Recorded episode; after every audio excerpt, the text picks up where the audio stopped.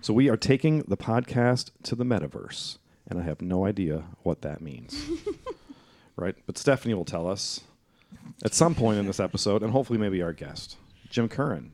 Many people in Lansing will know Jim as a lobbyist for many, many years at Karoub, one of downtown's longest multi-client lobby firms. He's been doing something different for the last couple years. He has a secret. He has a secret. Deep, dark secret. Yeah, a secret hobby that has turned into a bit of a new career twist for Jim, and he is on the podcast to talk to us about it today. And it may or may not be about the metaverse and virtual things and the reality. Does that sound... Is that yeah, whatever that is. Whatever enticing. Is that nice? Okay. Anyway, it's called Oatmeal Podcast.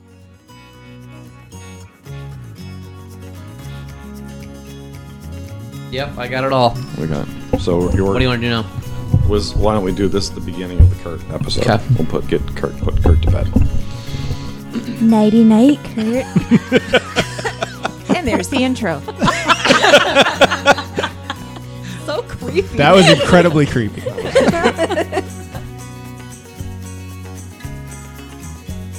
Welcome to Cold Oatmeal, a podcast by the Rush Strategies team about PR and public affairs. Really? I was distracted staring at Joe's cold oatmeal. Yeah, well, it's here. He's got it on his desk. It's always here. It's always here. And by the way, the ratio of like fruit to disgusting is like 1 to 10. It's got some disgusting stuff and some fruit. Yeah, there's nothing disgusting. One part fruit. What in there is disgusting? I don't even know what's in it, but it looks like cucumber mash and. Maybe a couple of chopped apples. Did you have Burger King for breakfast? What was your... Say that!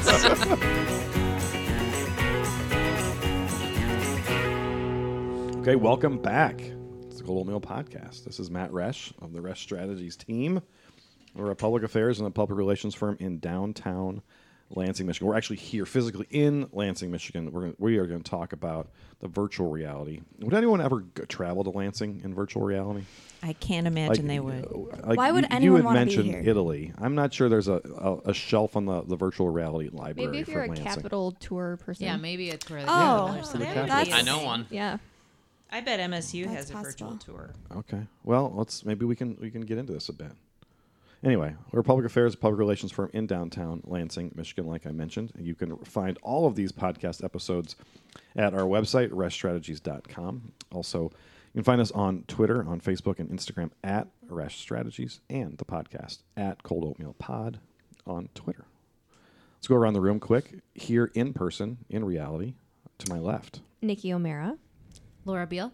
Stephanie Vancouvering is checking her phone as we're going. Yeah, there are 360 virtual tours in Lansing. Okay, there we go. Carly Buell. Joe Besche. So today we have a guest, someone who people who around the Capitol have known and well known for many years, Jim Curran, lobbyist for Karoub. Karoub and Associates is one of, actually, I think it was the first multi-client firm in Michigan. Been working here for a long time. Jim joined the firm in 2000, after working for U.S. Senator Carl Levin and doing a bunch of other campaigns over the years, took an interesting twist in 2017, started a new venture, Great Lakes Virtual Reality Labs. Actually, Great Lakes Reality Labs is what he started on a project, and he's going to talk to us all about that and the new career that he is embarked on. Jim Curran. So, Jim Curran, welcome to the Cold Oatmeal Podcast. Stephanie's been working on this for a long time. We are glad we've gotten you in the room. This is good. It's exciting to be here and share some stories that I hope are actually of some interest to your audience. Well, it's a fascinating story because you were a lobbyist. What, in 2000? You started being 2000. I joined Karoub in 2000. Okay, before that you worked for Carl Levin, and did transportation work down in Wayne County. Okay. So a multi-client lobbyist with Karoub, one of the oldest, the first kind of multi-client firm in town. Did that for 20-plus years. Now you kind of moved on. I want to ask you about some lobbying stuff, but the reason we're here, your newest thing. So I want you to walk us through kind of this process. What is Great Lakes Reality Labs? Great Lakes Reality Labs is a virtual reality content development software development firm that I launched here in Lansing back in 2017. What does a lobbyist know? I guess that might be the dumbest question. What does a lobbyist know about virtual reality? Lobbyists know very little about a lot of things. But the capital is basically all virtual reality, but it's like la la land. Yes. What brings a lobbyist to this world?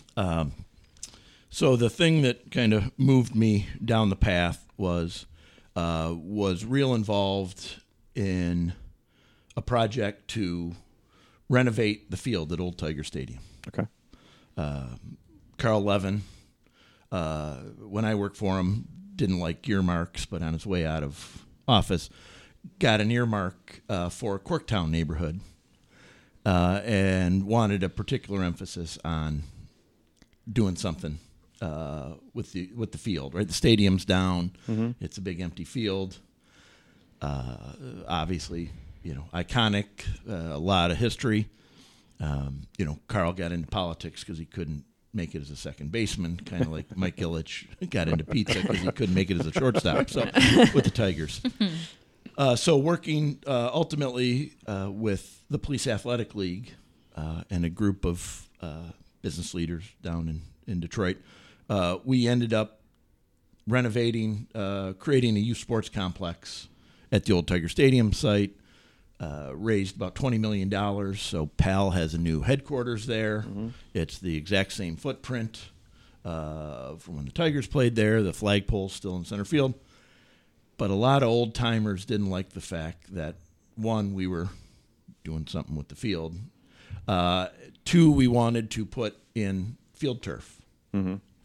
Because we wanted kids to play year-round. Right. And so really generated a lot of backlash. And in one meeting, I said, well, what if we created, to give a nod to the history, a virtual reality tour of the Old Tiger Stadium? No idea how to do that or who could do that, but who knows what Sounds like a great idea. What I had read, 10 minutes before the meeting that planted that seed. And so I decided to jump out of the airplane and figure out the parachute on the way down. That sounds like a very lobbyist thing to do. Yeah. In my experience, walking into meetings, let's go do this. Yeah. Yes. There we don't know how to do it. Yeah, a straight line there you can draw between those. And literally the next week just happened to open one of my MSU daily emails, of course, that I read daily. And there's a story at the top about a group of students who are soon to graduate from MSU in game design and user experience that are designing little art exhibits, virtual reality exhibits for the Detroit Institute of Arts. So I may have found a solution. So I just email every student listed in the story and say, I'm this crazy old alumnus. Whether you like the idea or not, I'll buy lunch at Hopcat. I figured that'd get their attention. Sure enough, all the kids, free lunch at Hopcat. So that'll get them. Yes. And three of the students who showed up at that luncheon at Hopcat are still with us. Okay. And so we rented a little office space in East Lansing, started them with books and videos and everything from the Old Tiger Stadium, and we recreated in virtual reality Tiger Stadium. So when you say we, this team, yes. Yeah, so you and this group of students? Yes, this rogue group of recent graduates. So they just trusted you. They're like, "Hey, the guy took us to Hopcat. He wants to do Hopcat, right? He bought us some computers. Can't be that bad, right? At some point, the train may roll off the tracks here, but at this point, we'll keep going." So we were working on that project, and at the same time, with my lobbying hat on, it was involved in some discussions with the construction industry about why can't we attract anybody? Why are we struggling to attract people to construction? And, speaking of, the age of our sons and they're mm-hmm. being exposed to career stuff, I said, how are you talking to 15-year-olds about what they want to do with their lives? Well, everybody's really busy, so we send retirees. And so you send 75-year-old guys, construction guys, 75-year-old construction guys to talk to 15-year-olds. My 15-year-old doesn't listen to a 47-year-old guy. No, right? What is the message that every 15-year-old hears from a 75-year-old? Get off my lawn. Right. Yeah. Other than that, the conversation's over. And obviously, seeing how kids want to spend every minute of every day in the digital world, mm-hmm. right? If it's not on their phone, it doesn't exist. So I suggested, hey, let me float an idea to my team. I said, could we design a welding shop in virtual reality to see if this is something that kids would be drawn to expose them to opportunities rather than listen to grandpa who's got 5 facts on a Xerox piece of paper and expects to connect with young high schoolers. So we went down and set up shop in a welding shop in Jackson for 3 days and had a bunch of the old welders walk us through processes and took a bunch of photos. And we recreated this welding shop.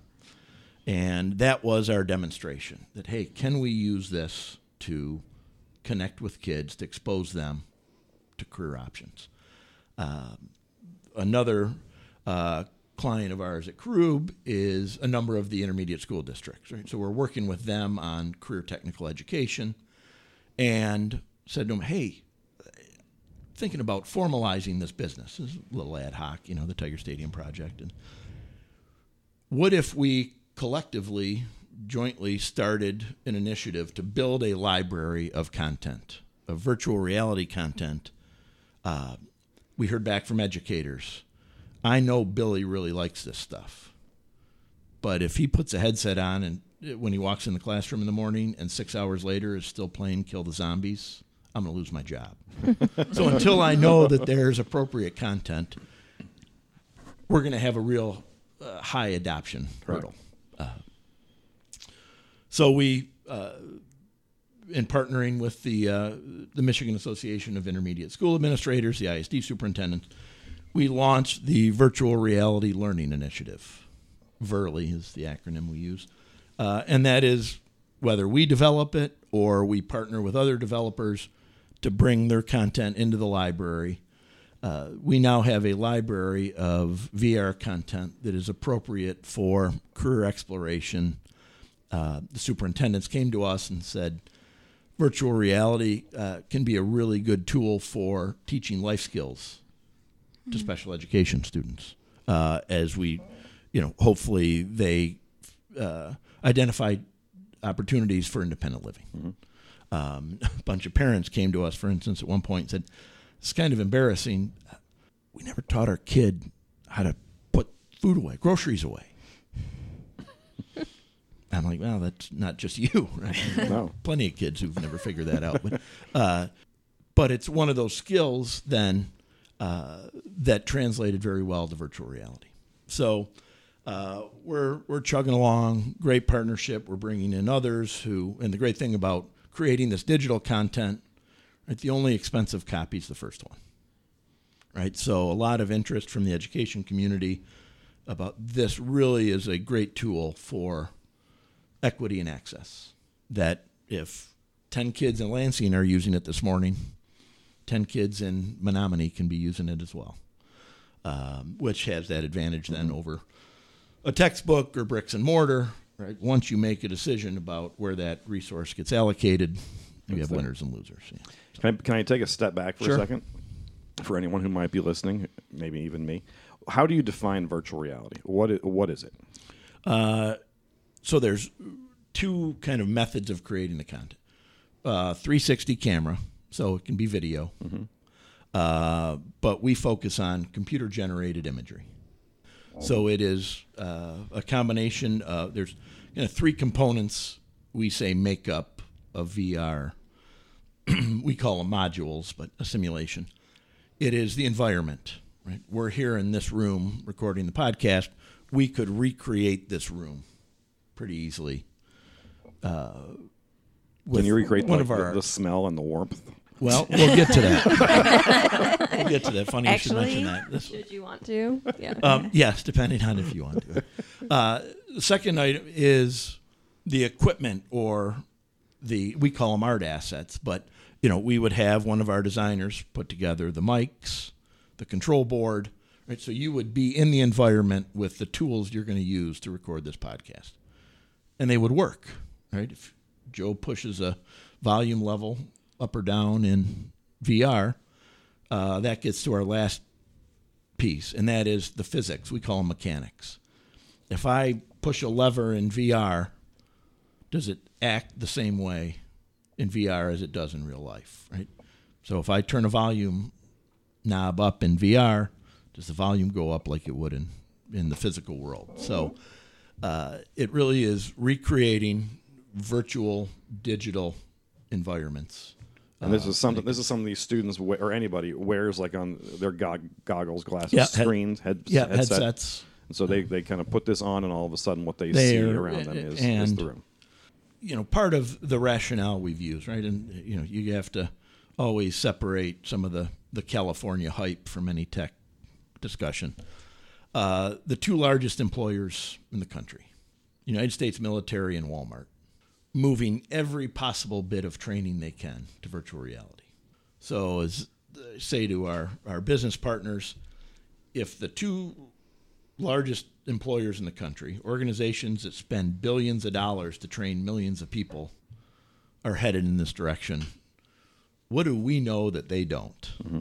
Right? They invest in research at a much higher level than anybody else. So we think it is a great tool, and it is immersive, it's interactive, and the National Research Training Lab has put together a pyramid kind of ranking tools for teaching and what kind of percentages of information is retained. Lectures at the top of the pyramid, and that's a bad thing, right? They have the smallest slide. Right? You retain 5% of what you hear. 10% of what you read.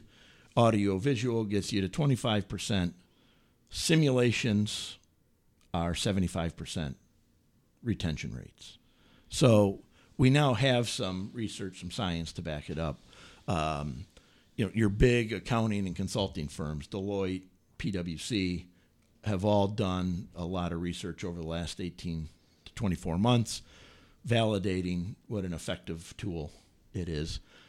To the point where they're using VR headsets and content to onboard every new employee, right? Rather than listening to, again, like a 15-year-old listening to a 75-year-old, you're never going to make a connection. So we're starting to see a lot of use cases, and we think it is, you know, as we've said from the beginning with superintendents, let's meet kids where they are, right? If it's not a digital experience, they're not inclined to stay engaged. So a 20-year lobbyist, kind of, did you have an interest in this stuff before you suggested you build a virtual world of Tiger Stadium? Like I said. Did you know what you were talking about? Not a clue.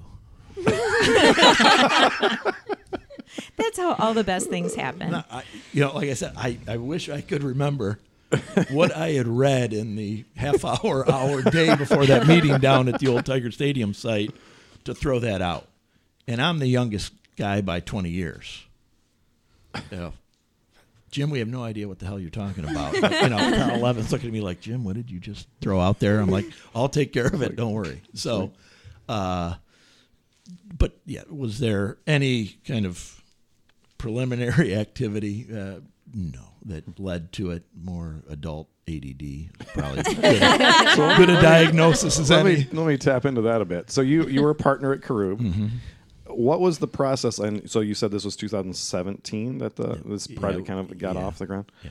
When did you start to think, you know what, maybe lobbying 100% of my time isn't what I want to do? And like you said, you've sold back your shares to invest them into this business of Karoub, but you're still lobbying a little bit on some projects. Mm-hmm. Walk me through that process of time that you were going from, this is a startup with a couple of college kids, to this is now my job.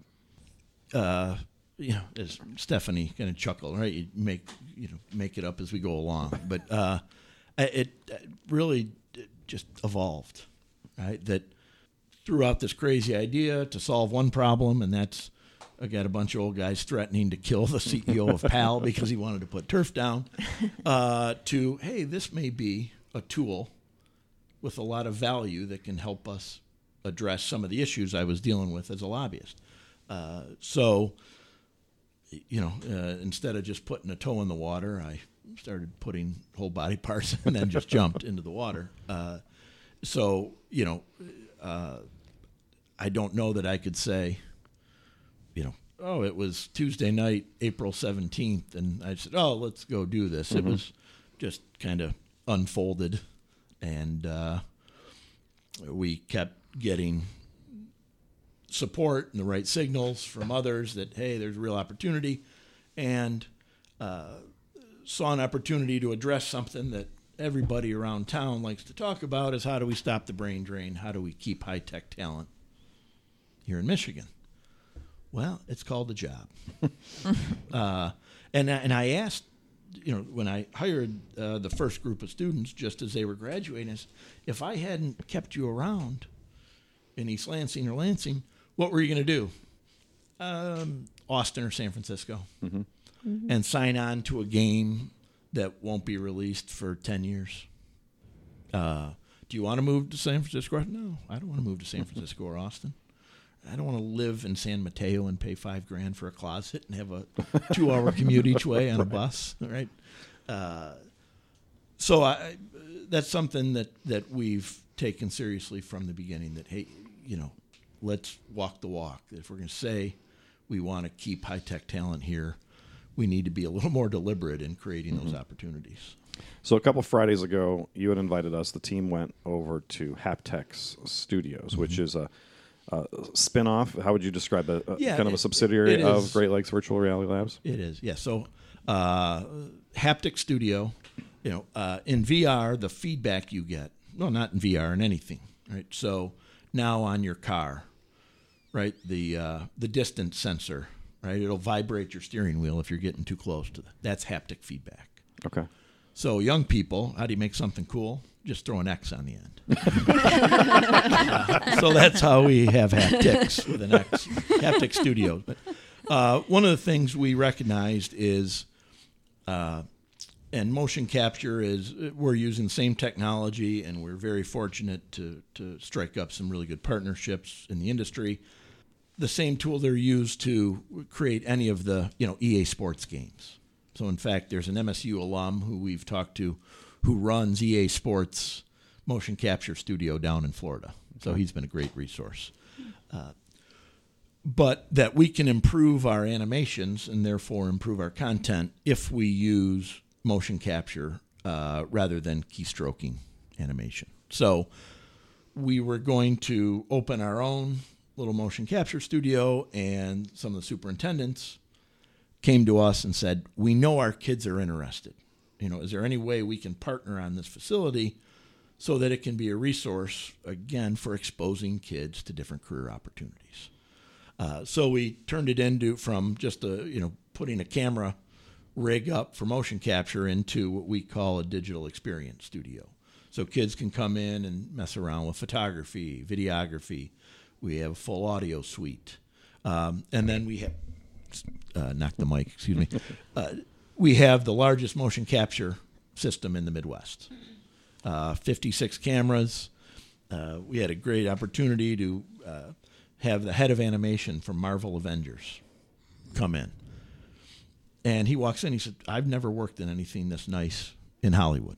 Wow. What? Oh my gosh. Where this is in a...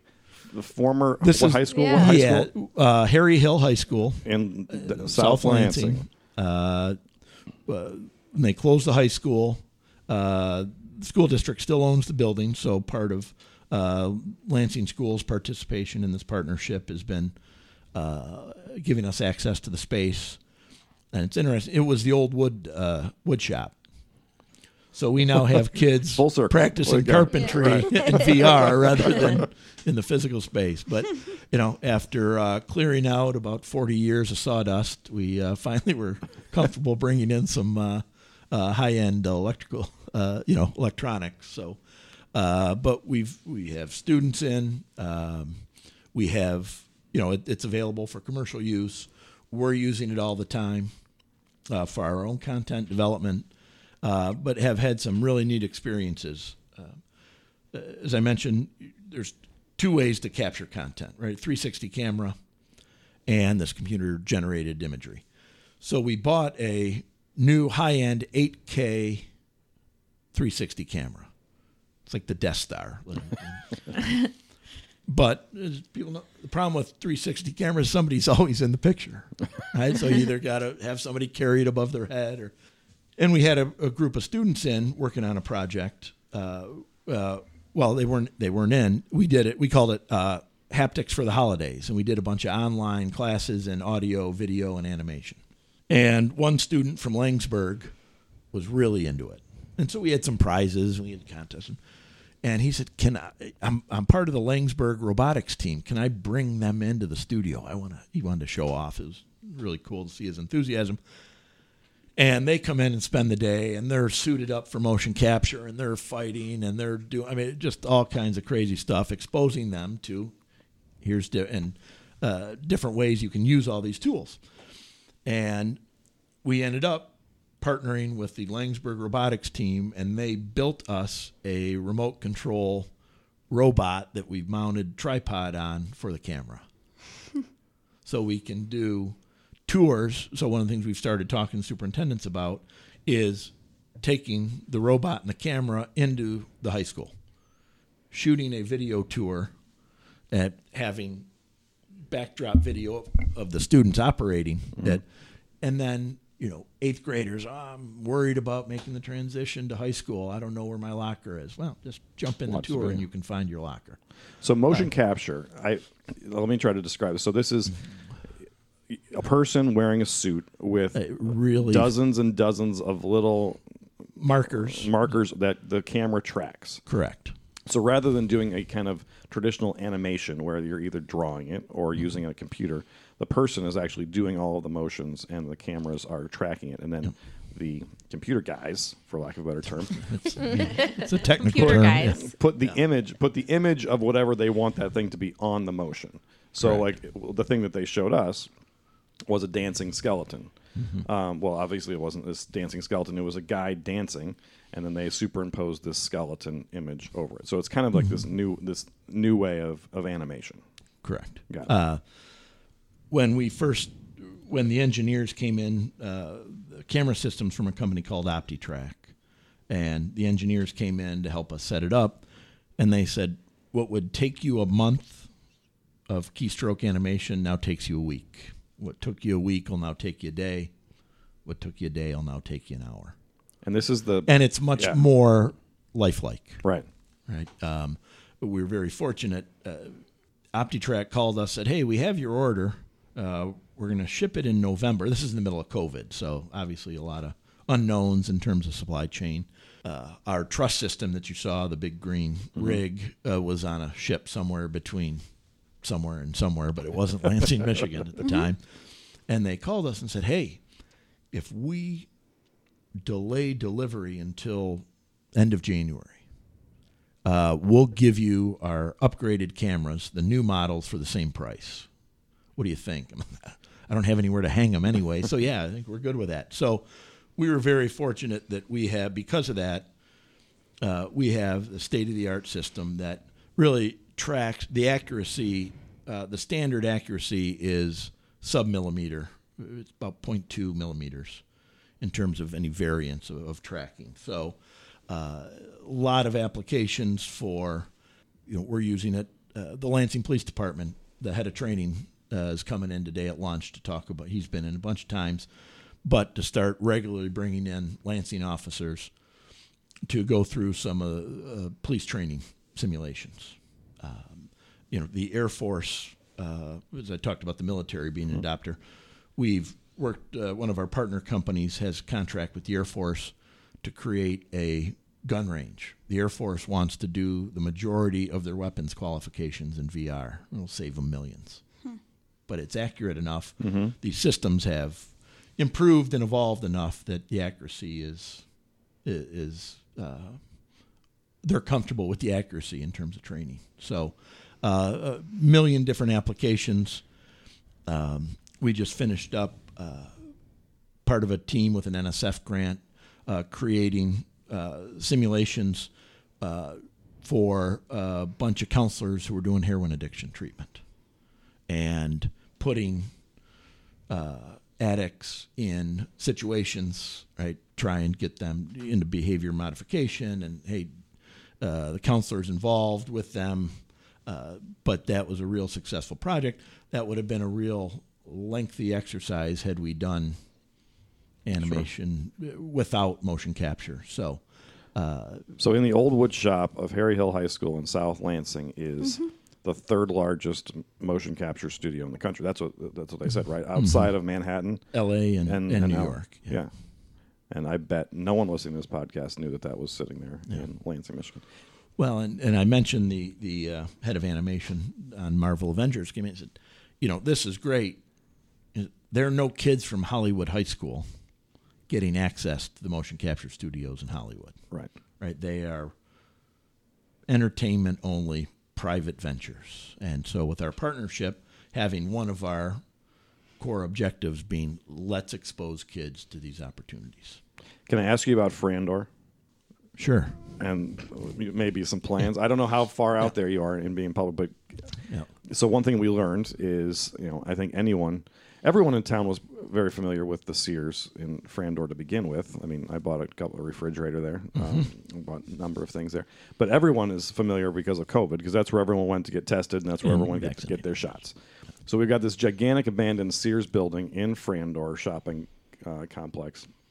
You've got some plans for it. Yeah, we've been working with a number of partners to, as great as the space is, it's an old Sears. It is. But in Hill, right, we're right on top of each other. So if you're filming video, right, the infinity wall for video production is 20 feet from the motion capture. So if somebody from Lansing PD is firing a weapon in virtual reality, it's kind of hard to film a commercial. Right. Mm-hmm. So we want more space. So have been in discussions with Pat Gillespie, who has the development rights, our partners in education. We came up with kind of an expanded view of how do we give people access to these tools. And they're only going to be more important as people try and figure out the difference between the hype and the reality of the metaverse. Mm-hmm. Right? And it's what kids are interested in. So we want to have additional square footage that will allow us to do multiple projects at once. So we put a plan together. The same architect I brought in on the Tiger Stadium project is working on, has a design for a portion of the Sears building. That's a pretty big chunk of space. We're not going to take all of it, but and we're calling it the Training Innovation Center. That there's no training that anybody's doing that can't be improved upon by adding VR as a tool. And again, we think giving young people exposure to all these tools, making them available. Maybe they say, hey, I got an idea for a startup, and I don't need to go out to Silicon Valley or Austin or New York. So we have brought a number of partners together, Lansing Regional Chamber and the Capital Council of Governments have identified it as their number one priority. I like to say I spoke at Rotary on Friday, and the phrase digital gold rush was first used around cryptocurrency, but it's bigger than that. Citigroup just came out with their report about what is the potential scale of the metaverse, and that is, a virtual twin to the physical world. And they said, conservatively, there's going to be $8 trillion spent on developing these virtual experiences for education and entertainment and shopping and commerce and training. So a big part of, and that's kind of viewed as Web 3.0. Mm-hmm. Web 1.0 is desktop and browser. Web 2.0 is your phone and apps. Web 3.0 is going to be immersive 3D experiences. One, a professor who's going to join our advisory board at Great Lakes Reality Labs says, virtual reality allows you to take information and turn it into an experience. So, and that then goes back to experiences are better teaching tools than lectures. Right? Research has shown that. So we think we can create something here in Lansing that will not only keep young people here, but will attract people because there was a visiting prof at MSU last fall. Met with him before he left, and he said, Jim, Michigan will benefit when they figure out that building content is as important as building cars. Yeah. I got to go get my flight. Go. So, and he ran on that. What's the time frame on all this? Well, there's we have a coalition that is going to the legislature and the executive branch asking that for some financial support one time for outfitting the space around workforce development and career exploration. If the budget process, we'll see what we get out of the budget process. Obviously, this is something, if you look at some of the incentives that were passed, it's not just for batteries, and rehabbing old commercial space is a priority. And there's some others who've expressed interest in investment. So we're kind of waiting, like everybody else in town, waiting on the budget process to see when we spend our COVID windfall. Well, hopefully you can work on the virtual reality of the traffic patterns in Frandor as part of your moving in to the whole thing and figuring out how that all works. Well, hopefully the construction is drawing to a close, both on the drainage and the apartments and hotels. So I think that'll help a little bit. Cool. Well, this is fascinating stuff. It really is. I took a tour last weekend. Stephanie, you're like talking. Oh, sorry. Yeah. I have been. When Jim came on as a client, I went and got myself a set of virtual reality goggles. And this past weekend, I took a bunch of tours. So YouTube has a whole bunch of 360 content that you can go and just look at. And so I went to Italy and London, did some stuff. But there's even an app for the Anne Frank house. You can go and tour the home, and it's so real. It's so real. I can't even begin to describe it. So it's amazing experiences that you can have, and they feel, I mean, my vision isn't the best, but they feel pretty real to me. That's awesome. And you're finding with schools are adopting this. They get it. I can see kids getting it, but are there teachers and administrators getting it too? There are. We've been very fortunate, and I think they deserve to get an attaboy, right? We don't always give our education community attaboys when they deserve it, but especially here. Genesee, Shiawassee, Clinton, Ingham, and Eaton have really embraced it and using it to do outreach with employers. Genesee and Ingham County are using it, the sheriffs are using it in the jails. Before prisoners are released, they have to come up with a job training plan or an education plan, and they're using this content to help identify things that they're interested in. And just got word last week that corrections is going to start doing the same thing. So, again, it's digital content. You make one copy, and you think, oh, this is our use case. Mm-hmm. And there's five others who say, hey, can we use it? Yeah, it's already built, and it doesn't cost us anything to make you a copy. So adoption, it's like everything else, right? Some people are on the early end of the adoption curve, and some are How does the copyright stuff work on that? Does that apply? You guys create this content, but it's yours. But yeah. But you said everyone can have it, obviously, but... What is the intellectual property? Yeah, so we make it available. Our partnership with the superintendents is that each participating ISD pays an annual subscription fee. Got it. Okay. And then they decide how they're whether they charge their local districts to use it or they just, a lot of them are just passing it on, saying, hey, you now have access to this. Cool. And, you know, the early adopters are coming up with some really good stories. We were at Lincoln High School in Owasso, which is the alternative high school in Shiawassee County. A number of superintendents and principals and various muckety-mucks from school boards. And, we had some equipment in there, and students were testing it out, and there was a young woman who dropped out twice. And she puts the headset on, and she's trying out a bunch of different stuff, and we're saying, hey, try this, try that. And she gets done, she's got a big smile on her face, pulls the headset off, and looks at her principal and says, if you'd have taught me like this from the beginning, I never would have dropped out. You know, we didn't pay her to say that. This is the first time I've met this. But, you know, it raised some eyebrows. Again, yeah. It goes back to what now the research is showing about some tools are more effective than others in conveying and retaining information. So how often do you miss lobbying? Well, there's certain things. 2017 was that the last time? Well, no, and involved enough on some issues with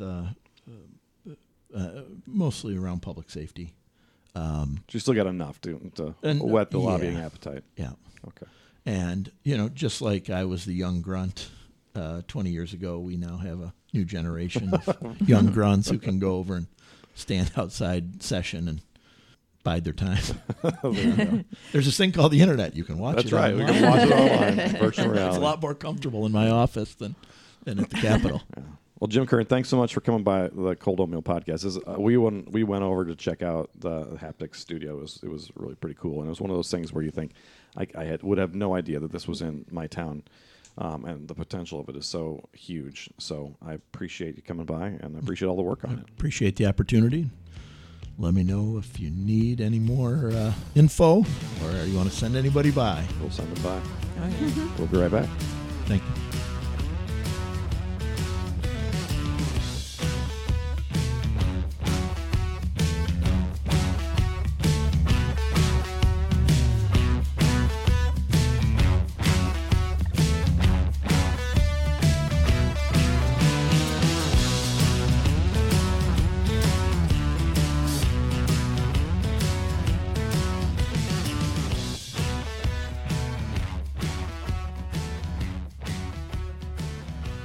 So I have an idea for this virtual reality stuff, Laura.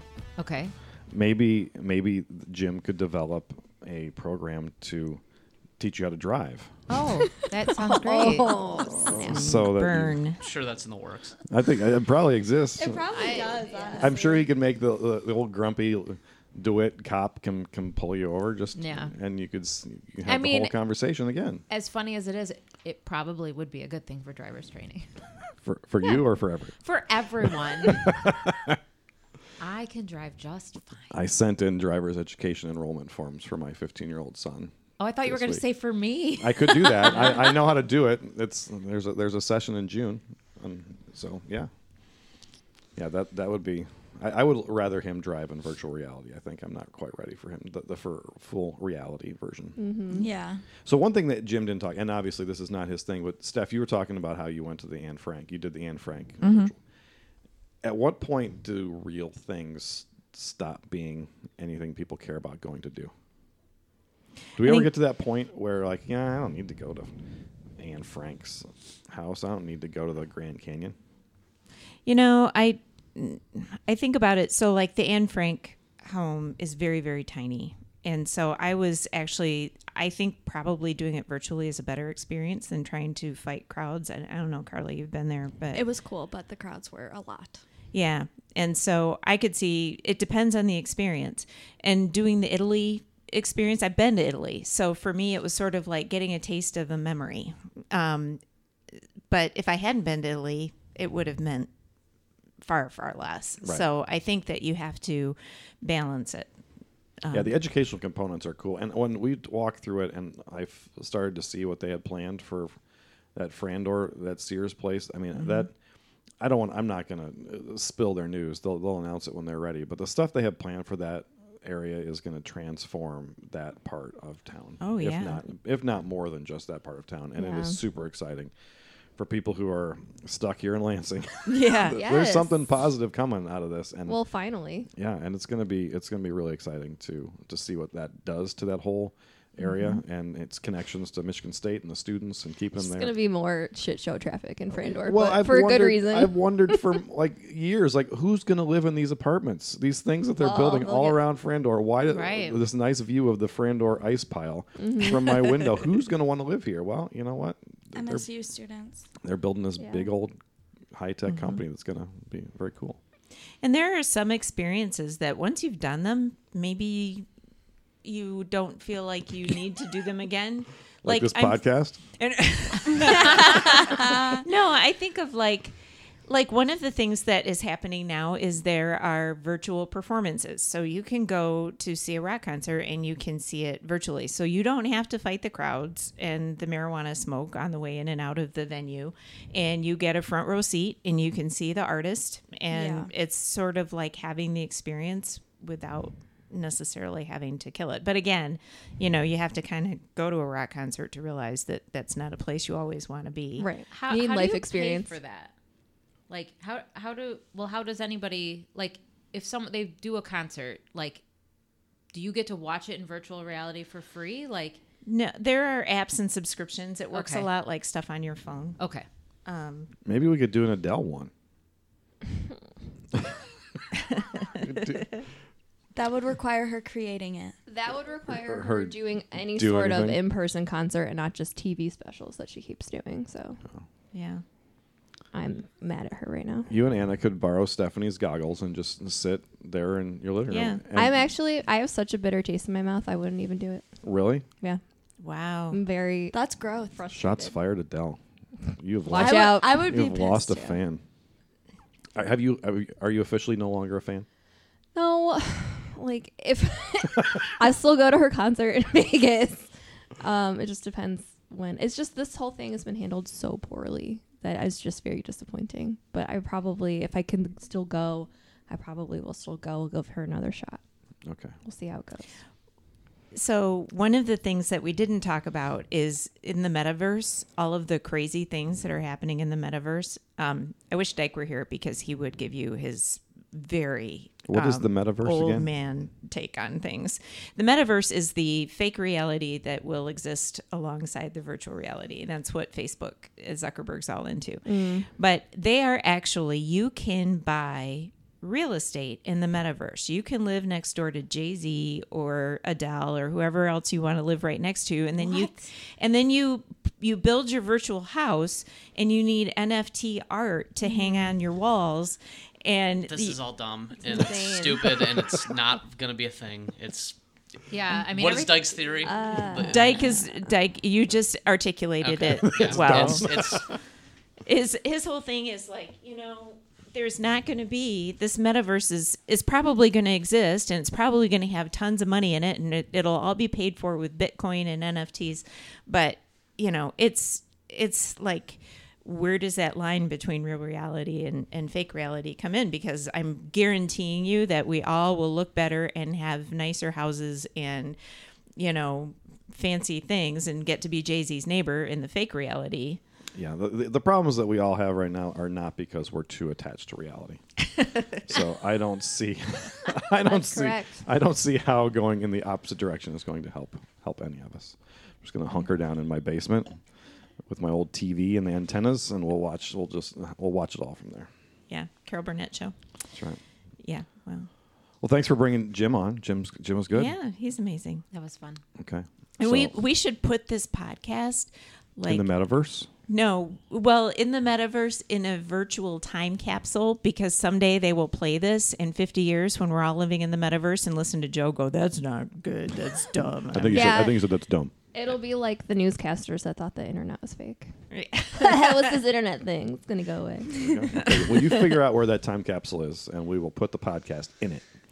Maybe we should make the Cold Oatmeal podcast NFT edition, and we can monetize this and sell it to someone in the metaverse for their virtual time capsule. We can't even monetize the real podcast. I was going to say, say I have no idea what any of that just meant. People could be a virtual guest. Peter Riddell. Here we go. Every episode comes back to Peter Riddell. Here we go, Peter. We will work with Jim.